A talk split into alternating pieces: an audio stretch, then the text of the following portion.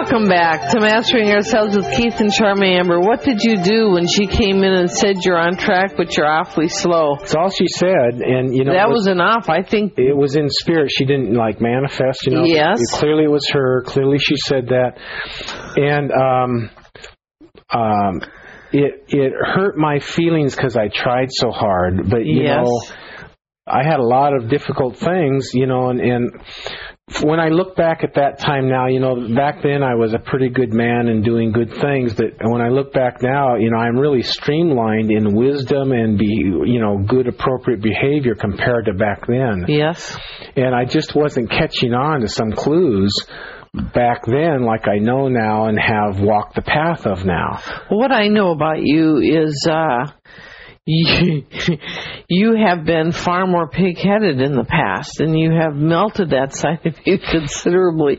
You know, it's kind of interesting because people. This is a really important point. People often think that stubborn is a virtue. You know, like By the way, I'm looking heel- in the mirror over here seeing if I see any traces of pig on my face. Right. People dig their heels in and they think that it, this particularly happens with intelligent people because they think they got the edge on the, the, the smart. Well, it certainly can't happen with intelligent people, I tell It you. It can. They It- almost outfox things against Yeah. themselves. but I'll tell you, stubbornness is not usually an asset unless you're working it against the dark parts of yourself. But if you're, you know, if you're just stuck in righteous ego, Yeah.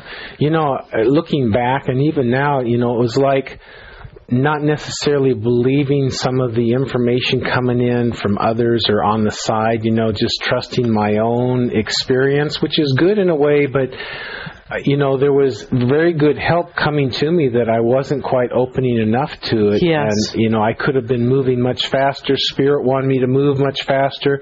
And I simply was, you know, clodhopper. So after Mother Mary came in and said, "You're on track. You're just doing it awfully slow," Mm-hmm. did you change something? You know, um, when I tune into President Bush, a lot of times I see his heart squirming almost to where you could cry, God, show me how to do this right. Show me how to make the right decisions. Show me how to stand strong when everyone else is trying to tell me go this way or that way. Inside of me, with a great deal of pressure that my own soul puts on me, I was squirming to go, how could I, how can I do this better? And part of it is to slow down, get more space. For my case, do less, but be more present, have more cells of you, not so pressed doing something, but open and spacious that could be guided in inspired ways more than what I was.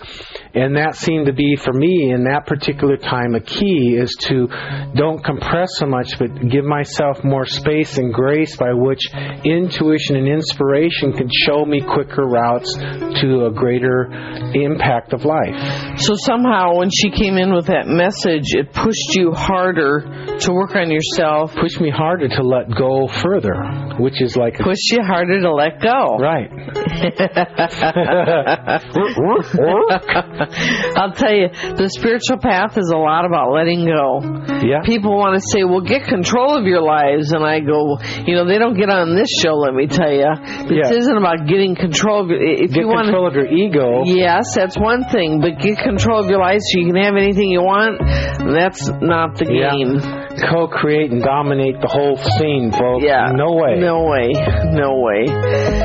We sure appreciate you joining us tonight. We hope that it's helpful. We are here to help motivate everybody to work harder on their own parts that they know they need to work on. It's the time of year. Let's stand up to the plate and do it more and more and more. We love you guys. Now come on. You can do it. Stretch into. The greatness in you.